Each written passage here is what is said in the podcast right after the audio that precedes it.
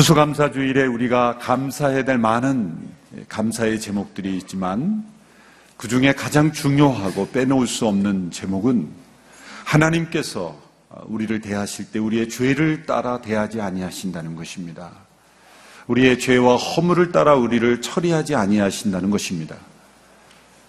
그리스도 안에서 우리를 용서하신 그 은혜뿐만이 아니라 예수 그리스도를 믿고 구원받은 이후에도 우리가 많은 죄를 범합니다만 하나님께서 우리가 죄를 범할 때마다 우리를 그 죄에 따라 그대로 만일 처리하신다면 우리의 삶이 나만할 수 있겠습니까?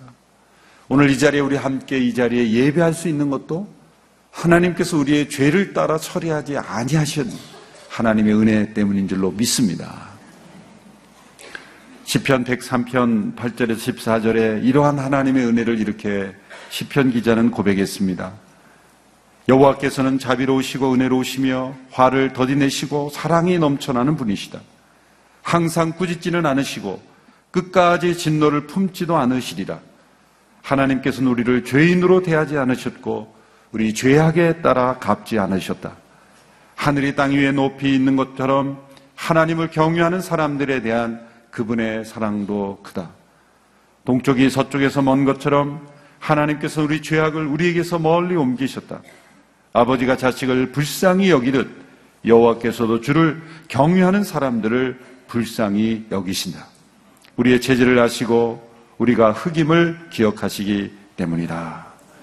하나님은 우리의 죄의 허물을 심판하시기를 기뻐하시는 분이 아니라 오래 참으시고 불쌍히 여기시고 긍일히 여기시고 아비가 그 자식을 불쌍히 여김과 같이 우리를 불쌍히 여기시고 우리가 그리스도 안에서 그 모든 죄를 회복하고 일어서기를 기다리시는 하나님. 이것이 바로 오늘 이 시간 우리가 이 자리에서 하나님을 예배할 수 있는 중요한 근거가 되는 것입니다. 이 감사가 하나님 우리에게 채워주신 어떤 풍요로움, 어떤 건강, 어떤 내가 원하는 소원의 성취보다도 가장 중요한 우리의 감사의 근원이 되어야 될 줄로 믿습니다. 그런데 때로 우리는 이 하나님의 은혜를 오히려 이용하고 무시해 함으로써 하나님을 경외하지 않을 때가 많습니다. 오늘 말씀에도 보면 이 하나님의 은혜가 어떤 사람들에게 임한다고 했습니까? 하늘이 땅이 위에 높이 있는 것처럼 하나님을 경유하는 사람들에 대한 그분의 사랑이 크다 그랬습니다. 아버지가 자식을 불쌍히 여기듯 여호와께서 주를 경유하는 사람들을 불쌍히 여기신다라고 말씀하고 있습니다. 하나님을 경유하는 사람들에게 이 은혜가 계속해서 임한다는 거죠. 그래서 하나님께서는 때로 우리에게 큰 두려움, 큰 경외함을 우리에게 부어주시기 위해서 일하시는 하나님이세요. 이 땅에 있는 하나님께서 우리에게 큰 경외함을 심어줌으로써 우리가 계속해서 하나님의 궁율과 사랑을 누리게 하시기 위해서 때로 우리가 놀랄 만큼 큰 일을 우리 안에 이루시기도 하는 것이죠. 사도행전의 역사를 보면 사도들을 통해 큰 능력과 기적과 표적이 나타났습니다. 수많은 사람들이 그 기적과 표적의 놀람으로 예수님을 믿고 사도들의 인도에 따르게 되었습니다. 그러나 또 한편으로 사람들이 그 기적과 표적만을 바라고 그리고 그 기적에만 놀라워서 예수님을 믿게 되는 경우에 사단은 그것을 놓치지 않고 그 공동체를 공격합니다. 성령의 크신 역사가 있는 곳에는 사단 또한 일하려고 달려듭니다. 성령의 역사를 회방할 때 직접적으로 성령님을 대항할 수는 없죠. 사단이 감히 하나님을 직접 어떻게 대항하겠습니까? 또 사단이 이 세상에 있는 물질을 통해서 어떻게 일할 수 있겠습니까? 동물을 통해서 사단이 일할 수가 없어요. 인격적인 존재인 인간, 하나님의 형상대로 지음을 받은 인간을 통해서 인간을 불순종하게 하게 함으로써 하나님을 대적하는 거죠. 사단은 직접 하나님을 대항할 수 없죠. 감히 어떻게 하나님을 대항합니까? 그런데 하나님의 형상대로 지음을 받은 인간을 통해서 하나님을 대적하고 하나님의 역사를 회방하는 거죠. 그래서 사단은 끊임없이 인간을 공격하는 거죠. 자연 만물은 하나님을 대적할 수도 또 하나님의 역사를 회방할 수도 없어요. 최초 인간인 인- 아담을 공격했던 사탄, 또 하나님의 아들이셨던 예수님까지 공격했던 사단은 하물며 우리를 공격하지 않겠습니까? 하물며 교회를 공격하지 않겠습니까? 성령의 역사가 있는 곳에는 사단은 부지런히 쫓아다니며 일하는 거예요. 그런데 일할 때 보이지 않게 일합니다. 우리가 모일 때 사탄은 성도들이 모이는 곳에 먼저 가서 준비합니다. 먼저 가서. 먼저 가서 시험 당할 일을 이렇게 준비합니다. 순장님에게 전화해서 내가 다음 주에 당신들 순모임을 공격할 더니 준비해서 이렇게 전화 안 합니다. 은밀하게 믿었던 관계를 통해서 방심하게 하고 은밀한 공격을 하는 거예요. 스텔스 어택을 하는 거예요. 그래서 방심한 사이에 서로 상처 주고받고 서로 오해하게 하고 서로 미워하게 하고 그래서 하나님의 나라가 이루어지지 못하게 방해하는 거죠. 사단은 교회 밖에 있는 사람들을 통해서 하나님의 백성들을 공격하는 것이 실패할 가능성이 높다는 것을 잘 알아요. 교회 밖에 있는 사람들이 하나님을 대적할 뿐만 아니라 교회를 공격하면 교회는 더욱더 견고해집니다. 그래서 교회 안에 있는 서로를 통해, 우리를 통해서, 특히 리더십들을 통해서 하나님의 교회를 허무는 일을 행하는 것이죠. 우리 모두가 예외 없이 이런 사단의 공격을 받을 수 있고 또 사단의 보구가 될 수 있다는 것을 생각하면서 우리가 서로가 서로를 경계하면서 세워여 가야 될 줄로 믿습니다. 오늘 본문은 사단이 초대교회, 교회의 사도행전적 교회의 한 일꾼된 가정을 무너뜨려서 교회를 공격하는 이야기를 우리에게 들려주고 있습니다. 사도행전에는 어울리지 않는 것 같은 그런 이야기입니다. 성령이 충만한 초대교회는 있을 수 없는 그런 일들, 그런 이야기처럼 보입니다. 그러나 성경은 진실을 숨기지 않습니다. 있는 그대로, 좋은 이야기로만 꾸미지 않고 있는 그대로를 드러내어서 우리를 교훈하고 있습니다. 이 사건의 교훈은 이렇습니다. 아나니아라는 사람과 삽비라라는 사람이 자신의 땅을 팔아서 헌금을 했는데 이 부부가 그 땅을 판 값을 전부 내지 않고 일부를 감추었어요. 그리고는 전부를 내었다고 거짓말, 거짓말을 했습니다. 베드로는 성령의 특별한 은사를 가지고 있었기에 그 사실을 알게 되었습니다. 아나니아를 책망했습니다. 아나니아가 베드로의 말을 듣고 쓰러져서 그 자리에서 죽었어요. 아나니아가 죽은 지 3시간 후에 그의 아내 삽비라가 왔습니다. 아나니아가 죽은지 모르고 베드로에게 왔을 때 베드로가 땅을 판 값이 이것이 전부냐라고 질문했을 때, 예, 이것뿐입니다. 라고 동일한 거짓말을 했어요. 그 즉시 삽비라도 역시 남편처럼 베드로의 발 앞에 엎드려 죽었습니다. 이 아나니아라는 이름은 하나님의 은혜로우시다라는 뜻이고 삽비라는 아름답다라는 뜻인데 좀 그들의 이름에 맞지 않는 일이 일어난 거예요. 너무나 충격적인 사건입니다. 저는 어려서 이 스토리를 처음 읽었을 때 굉장히 두려웠습니다. 왜냐하면 초등학교 때 헌금을 내지 않고 과자를 사 먹었던 기억이 있었기 때문에. 헌금 내지 않고 그냥 내는 척하고 주머니에 넣고 예배 후에 맛있는 과자를 사 먹었던 그 이후에 이 스토리를 읽고 큰 두려움이 제게 임했어요. 아마 저와 같은 일을 저지른 분은 모두 다 오늘 본문에 가슴이 떨릴지도 모릅니다. 여러분 이야기가 우리 모두에게 충격적인 이유는 무엇입니까? 아나니아 삽비라가 불신자가 아니었다는 거죠.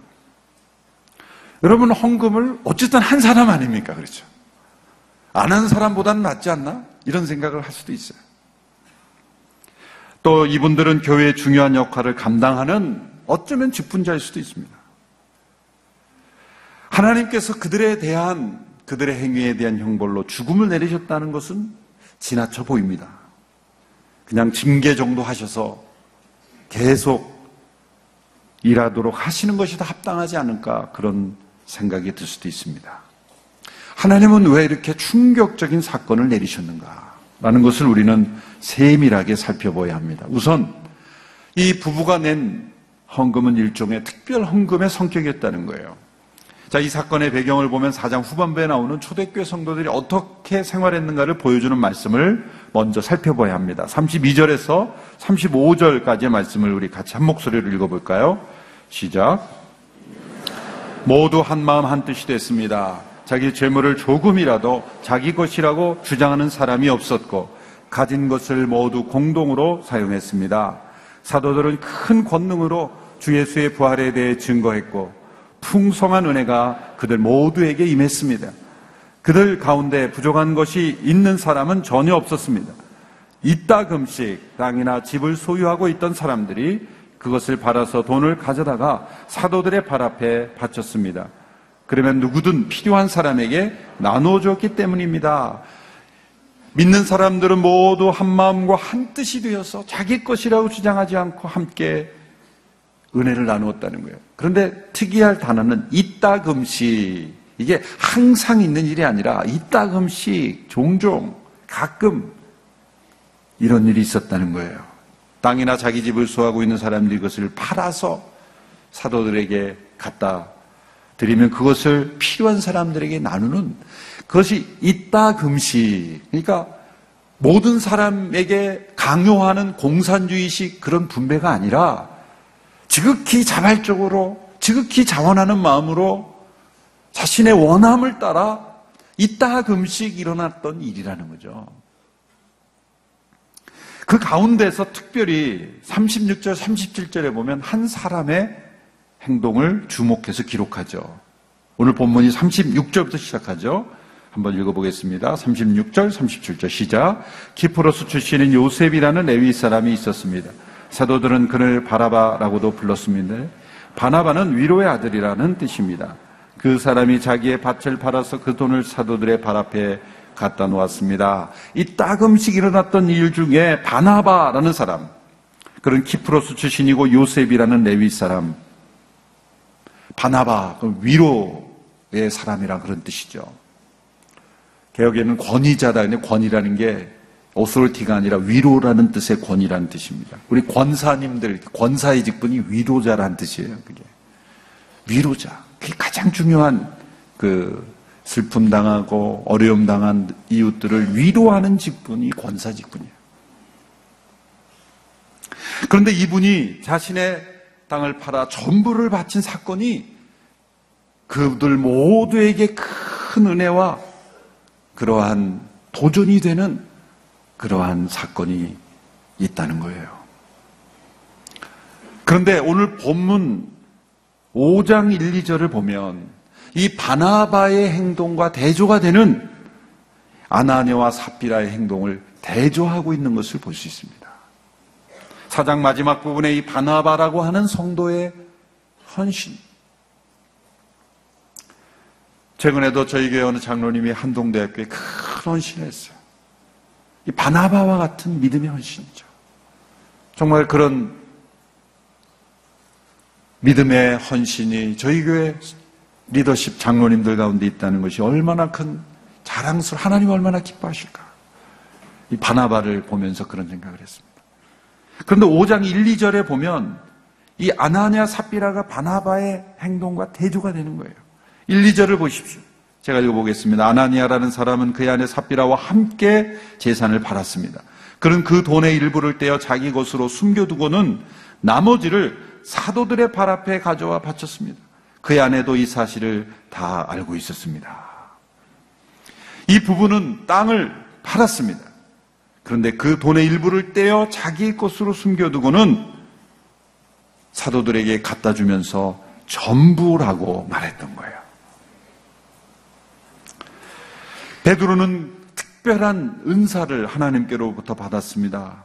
그리고 이렇게 말했습니다. 3절, 4절 우리 같이 읽어볼까요? 시작.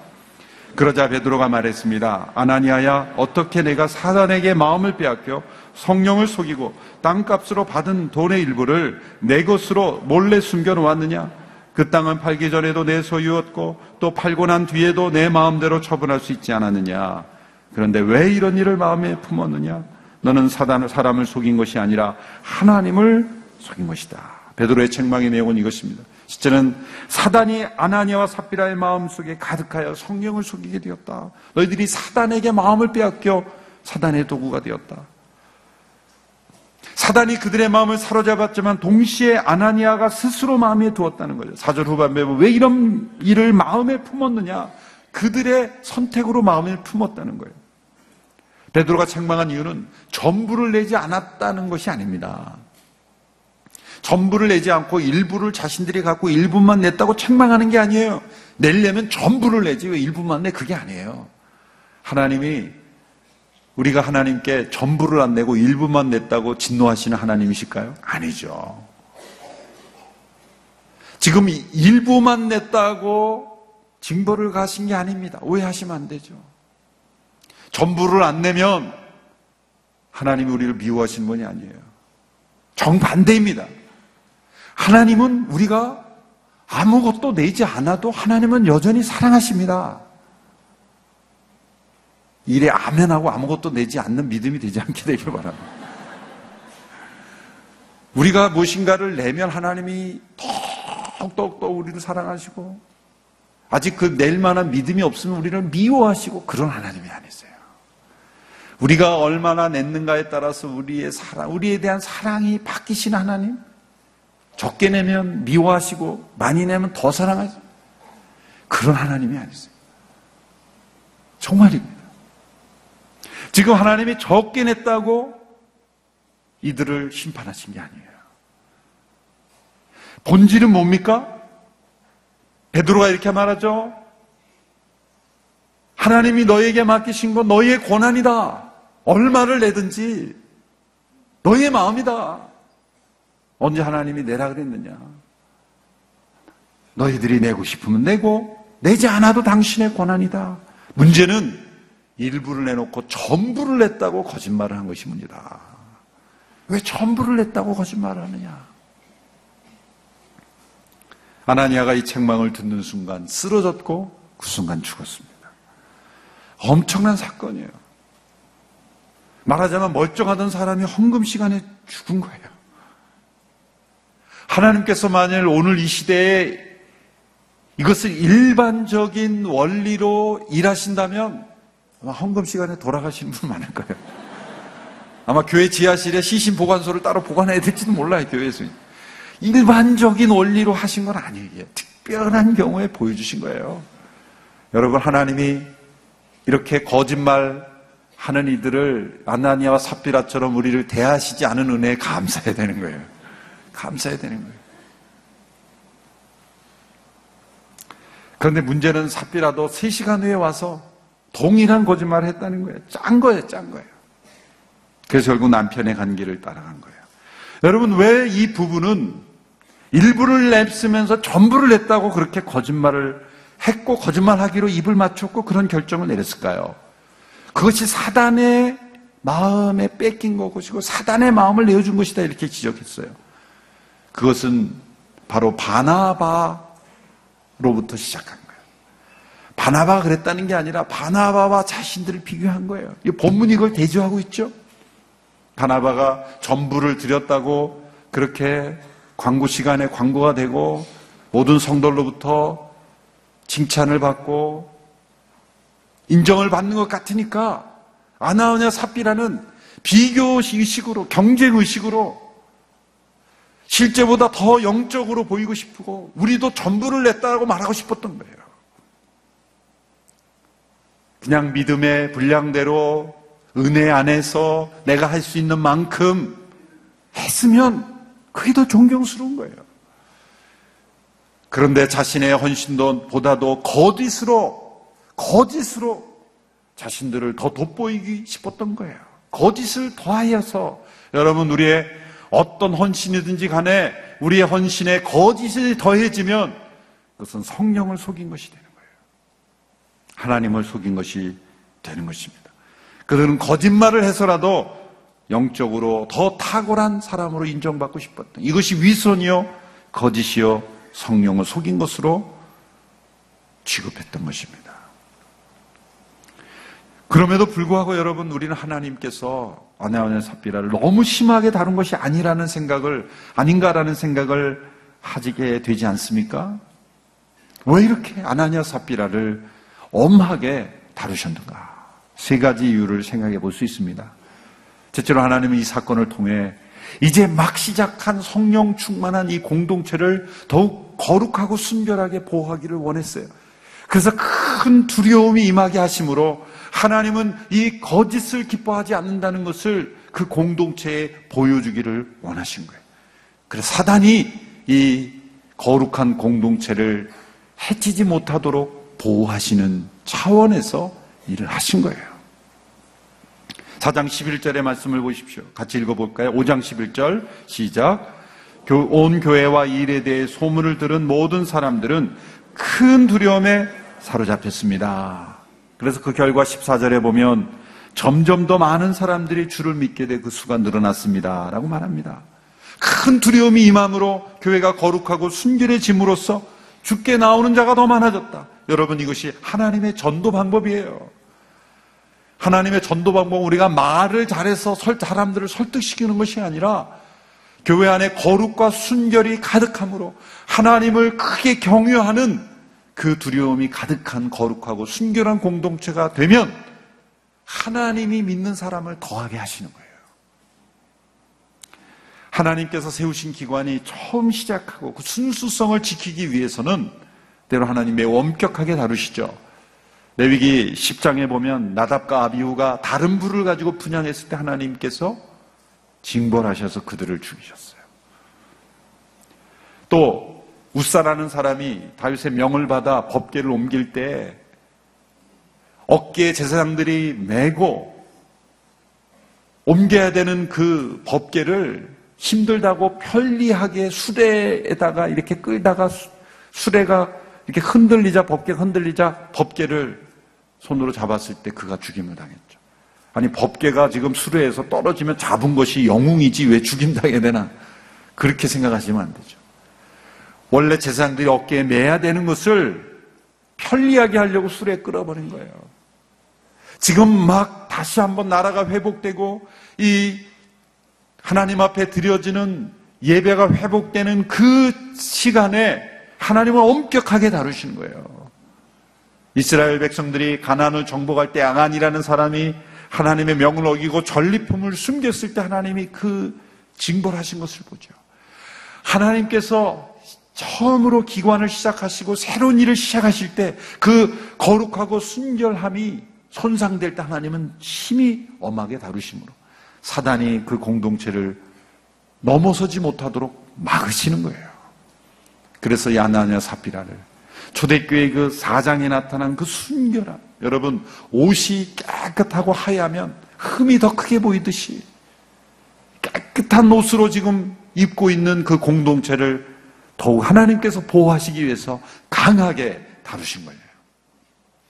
두 번째로 하나님이 이 사건을 통해 교회를 진리 안에서 성장해 가는 것을 원하신 것을 깨닫게 하신 거예요. 예수님은 내가 곧 길이요 진리요 생명이라고 말씀하셨어요. 성령님은 진리의 영이십니다. 디모데전 3장 15절 후반부에 보면 이 집은 살아계신 하나님의 교회여 진리의 기둥과 터라고 말씀했습니다. 교회는 진리 위에 진리 안에서 세워져 가는 공동체입니다. 베드로전서 1장 22절의 말씀 같이 읽겠습니다. 시작. 여러분은 진리에 순종함으로 여러분의 영혼을 깨끗하게 해 거짓 없이 형제를 사랑하기에 이르렀으니 청결한 마음으로 서로 깊이 사랑하십시오. 서로 깊이 사랑하십시오라는 말 이전에 어떤 말씀이 있습니까? 진리에 순종함으로 여러분의 영혼을 깨끗하게 해서 여러분의 서로 사랑한다고 고백했던 성도들이 그렇게 싸우고 서로 찢어지고 갈등이 빚어지죠? 진리 안에서 사랑하지 않아서 그래요. 진리로 그들의 영혼을 깨끗하게 하지 않아서 그렇습니다. 하나님은 우리가 서로 뜨겁게 사랑하기 이전에 거짓을 미워하고 진리 안에서 사랑하기를 원하시는 거예요. 아나니아 삽비라가 거짓을 가지고 거짓이 포함된 그 사랑을 가지고 성도들을 사랑하기 시작하면 이 거짓이라는 누룩이 들어와서 점점 점점 커져서 그 공동체를 무너뜨리게 된다는 거예요.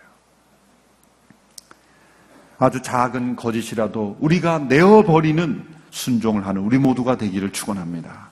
셋째로 하나님께서는 이 사건을 통해 아나니아와 삽비라에게 어쩌면 또 다른 형태의 사랑과 은혜를 베푸신 거예요. 어떻게 이렇게 말할 수 있습니까? 이들에 대한 하나님의 처분이 가혹하게 보일지 모르지만 우리는 이 땅에서 오래오래 사는 것을 가장 큰 복이라고 여기지만 하나님께서 보실 때는 거짓에 사로잡혀 이 세상에 오래 사는 것보다는 하나님께서 더 이상 이 세상에 거짓에 물들, 더 물들지 않도록 먼저 데려가시는 것이 은혜일 수도 있어요. 이 세상에서 더 이상 사단의 종로를 차지 않도록 먼저 데려가신 그 시각으로 보면 하나님은 아나니아 사필에게 또 다른 은혜를 베푸신 거예요. 그들 자신의 영혼을 위해서라도 주님의 몸된 교회를 위해서이기도 하지만 그들의 영혼 자신을 위해서라도 먼저 데려가시는 것이 좋겠다라고 생각하시면 하나님 데려가신 거예요. 여러분 베드로를 만난 순간 아니아야 삽비라가 죽었다고 천벌을 받았고 지옥에 갔다고 생각하시면 안 돼요. 우리는 죽음 이콜 지옥이라고 생각하는 그 등식을 버려야 돼요. 비록 그들의 그들의 육체적인 죽음은 하나님의 진노로 당했지만 어쩌면 이것은 정확하게 말할 수는 없어요. 그렇지만 영원한 죽음은 그들이 피할 수 있도록 인도하신 것일 수도 있다. 그들이 아나니아 삽비라가 지옥에 갔다 이렇게 단정해서는 안 돼요. 우리가 모른다라고 대답하는 것이 정답이에요. 모른 것입니다. 어쩌면 그들을 데려가심으로 그들이 영원한 죽음에 처하지 않도록 그들을 사랑하시는 하나님의 방법일 수도 있어요. 미국의 버넌 맥기 목사님은 이야기를 설교할 때 성도들에게 질문했습니다. 여러분 가운데 얼마나 많은 사람들이 그리스도인이 된 이후에도 위선과 속임과 거짓의 죄를 범했습니까? 만약 여러분 가운데 그런 사람이 있다면 손을 들어보시기 바랍니다. 그때 많은 사람들이 손을 들었어요. 그리고 그분은 이렇게 말했습니다. 아나니아 삽비라의 죄를 짓지 않은 사람으로 하여금 그들을 지옥에 넣도록 합시다. 여러분 성령 충만했던 이 초대교회조차도 사단의 공격을 받았고 하나님은 그것을 보호하시기 위해서 큰 두려움이 임하게 하심으로 교회를 보호하셨습니다. 사단은 그때로부터 지금도 계속 교회를 공격하고 있습니다. 교회를 무엇으로 공격합니까? 우리 자신에 있는 거짓을 통해 공격하는 거예요. 사단이 공격할 명분을 주지 않는 것이 유일한 길입니다. 그것은 하나님을 크게 경외하고 두려워하는 것입니다. 쓰레기가 있으면 더러운 벌레들이 모이듯이 사단이 가장 좋아하는 우리 안에 있는 사단의 음식이 뭔지 아십니까? 잘못된 비교의식이에요. 야, 나는 삽비라가 바나바와 자신을 비교할 때 그저 자신의 믿음의 분량대로 자신이 할 수 있는 만큼 자신이 그 주신 은혜대로 감사의 분량만큼 했으면 문제가 없죠. 그런데 일부를 내고 전부를 낸 바나처럼 인정받고 존경받고 싶었던 거예요. 거짓으로 자신들을 드러내기를 원했다는 거예요. 하나님은 그것을 중하게 다루셨던 거예요. 그래서 큰 두려움이 임하게 하셨고 초대교회를 더욱더 성령 안에 진리 안에 바로 선 교회가 되게 하신 것입니다. 여러분 우리 안에 이런 잘못된 비교의식이 있을 때 사단이 틈탑니다. 공격합니다. 여러분 우리는 다른 어느 누구처럼 될 필요가 없습니다. 사람을 의식할 필요가 없습니다. 우리는 오직 하나님만을 두려워하며 나갈 때 사단이 우리를 공격하지도 못하고 우리는 우리의 믿음이 점점 자라게 될 줄로 믿습니다. 하나님 앞에 더욱 정직하고 진리에 더욱 순종한다면 교회는 사단을 이길 것입니다. 그리고 우리는 하나님의 은혜 가운데 날마다 거하게 될 것입니다. 큰 두려움이 임했던 초대교회처럼 오늘의 교회 안에도 큰 두려움이 임하는 꼭 이런 사건이만이 아니라 평상시에 하나님을 경외하고 감사함으로 나감으로 우리 모두가 하나님이 예비하신 은혜를 누리게 되는 복된 교회 되기를 축원합니다. 기도하겠습니다.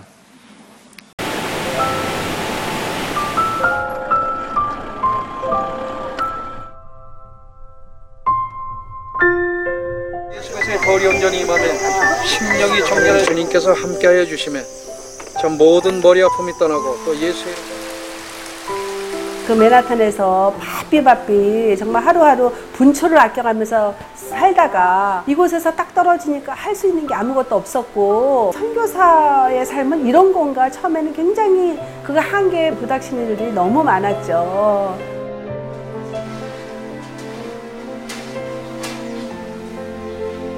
하나님 내가 왜 여기 있죠? 외로운데? 아, 그러니까 하나님께서 그냥 너는 거기 있음으로써 내가 어떻게 하는 거를 어, 너는 그냥 보기만 하면 돼. 너는 그냥 거기 있는 것이 선교사야.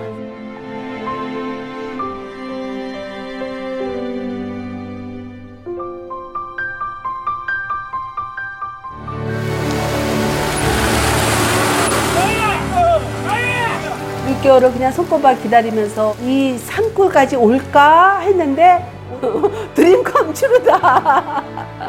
네, 정말 좋았어요.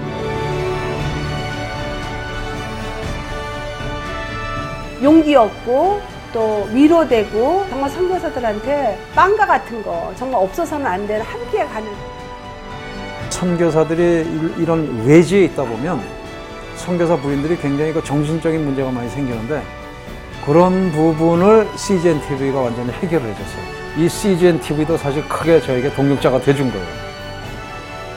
온 세상을 위한 복음의 통로 세상을 섬기는 방송 CGN TV 감사합니다. 사랑합니다.